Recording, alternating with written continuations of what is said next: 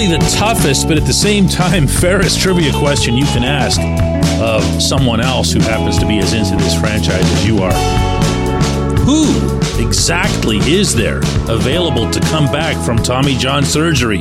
Good morning to you. Good Thursday morning. I'm Dejan Kovacevic of DK Pittsburgh Sports.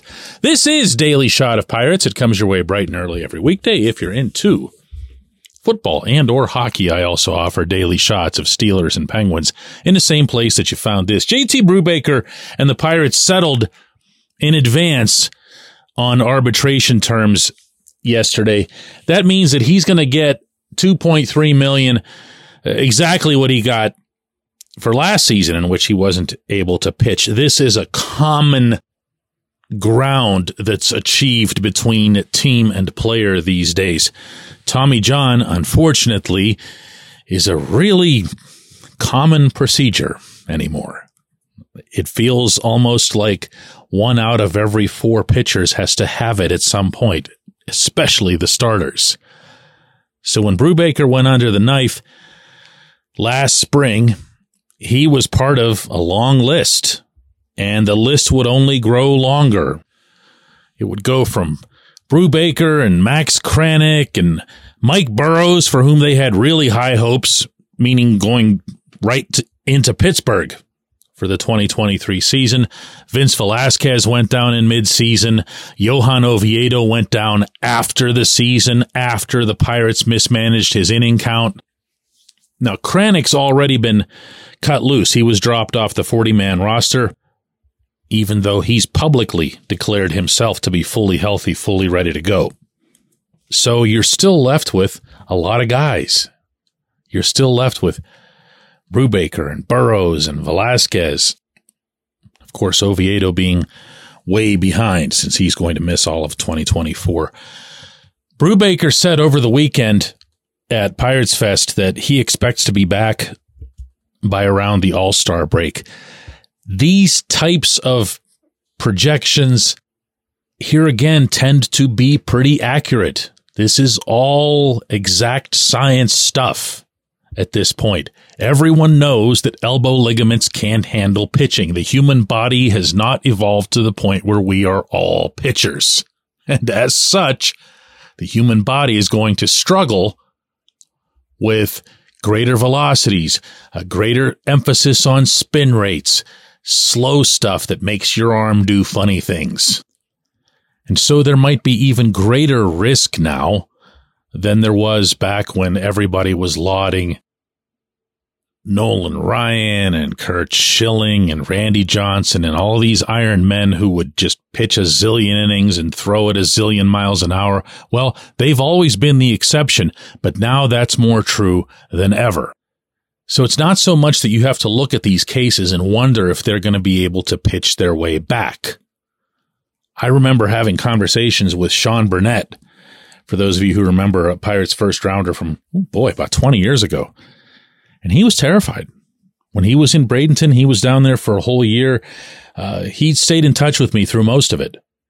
And he'd send something like, Hey, this is the day that I'm allowed to grip and squeeze an orange. And I was like, you're doing what? Oh yeah, this is a big, big day. I'm gripping and squeezing an orange. They still do all of this. I mean, it can be a tennis ball. It can be something else. But in Burnett's case, it was an orange and it was a big moment for him, a big step. And he had no idea. Now to his credit, he came back and predominantly with the Washington Nationals, turned out to be a pretty nice relief pitcher for a few years, made himself a a few million bucks at the big league level. Good for him. Not everybody does, but most of them do. And you don't at all sense that same fear, same trepidation with these guys when they go down to Tommy John. The question as it pertains to the 2024 Pirates is how many, if any, of these pitchers can they count on or should they count on? Should they all be considered gravy? The ones who would stand out from the timeline perspective, obvious one is Brubaker. Brubaker's been around the team nonstop. He's been in the clubhouse He's been in Bradenton. He was just at Pirates Fest. This is someone who very obviously they see as a part of their pitching staff. I don't want to say rotation. You never know if someone's going to come back as a reliever or starter or whatever. So I guess the more questionable of the guys who've gone down are going to be Burrows and Oviedo. And I think it's in that order.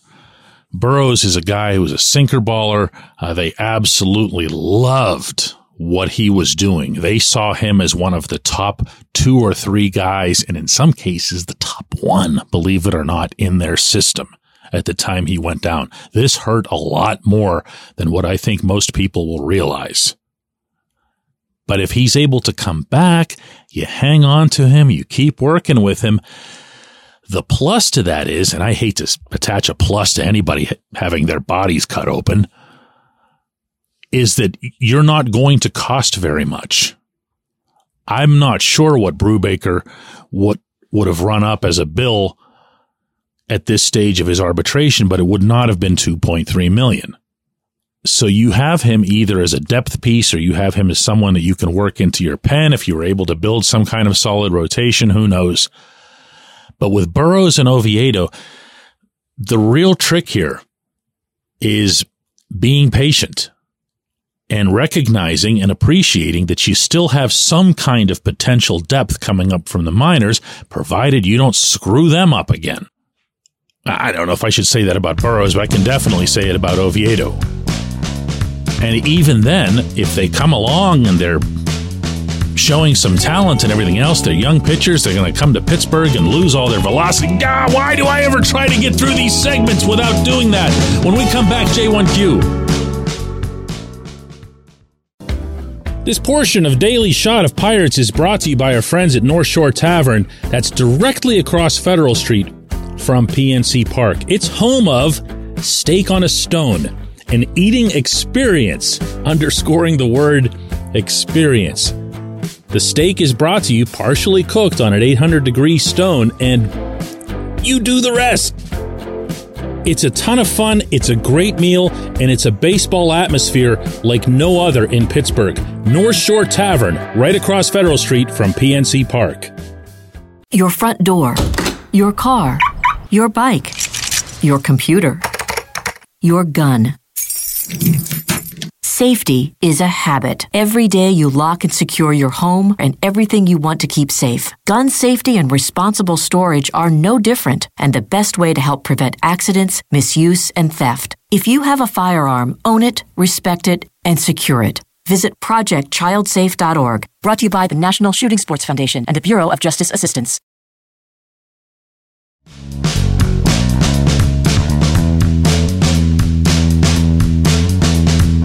Today's J1Q comes from Richard, who says, Yeah, DK, it's a problem. We all know it's a problem, and no offense, but continually whining about it doesn't fix it. So, what would you do to fix the problem?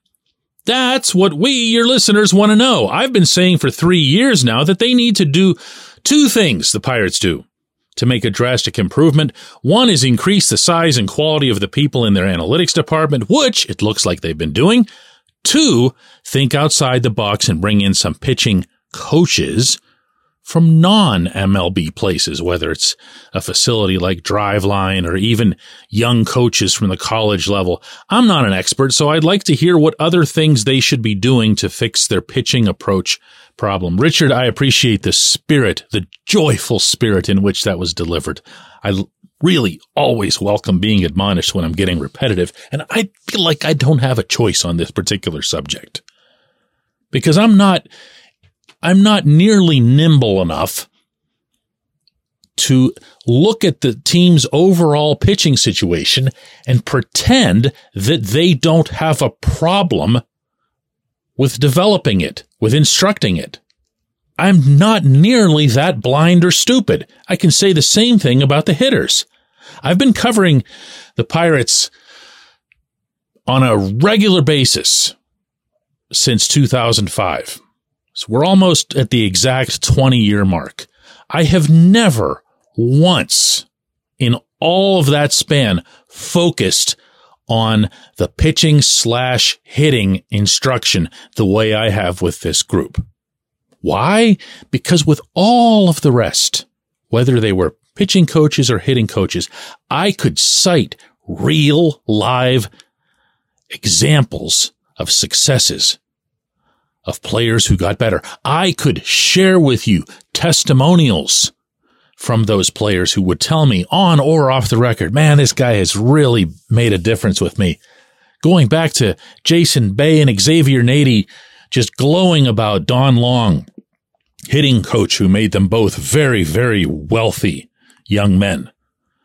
I could talk about Spin Williams, Ray Searage, and I could give you all kinds of names and positive reviews from players who will still swear by those individuals. I can't do that with a single guy on the current roster or even recent rosters as it relates to either of these pitching or hitting coaches.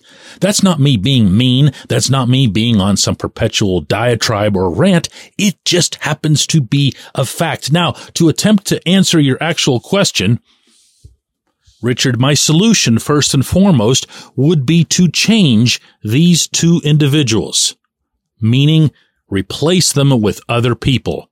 And I know some people get all squeamish and whatever. Oh, you're calling for somebody's job. That's always insensitive. You shouldn't be happy when something, it has nothing to do with anything. These guys signed up for the roles that they have. They interviewed for these jobs. They were hired for these jobs. They are subject to everything that comes with these jobs, including criticism that could include calling for your firing. That's just life in these particular positions. You could have chosen something else to do with your life. I would replace them. And like you, the way you worded it, Richard, you said, I'm not an expert and I can't. I'm not either. And I don't pretend to be. I don't have all of the answers to say, well, what are they doing in St. Louis where their pitching development is ranked number one by Baseball America? In fact, it's number one by such a great distance that number two isn't even in their rearview mirror. That's how massive the disparity was in this survey. What are they doing? Find out. What are the Rays doing? Find out. What are all of these teams doing, including the Dodgers? including the Dodgers, because this is the one area where you can compete financially.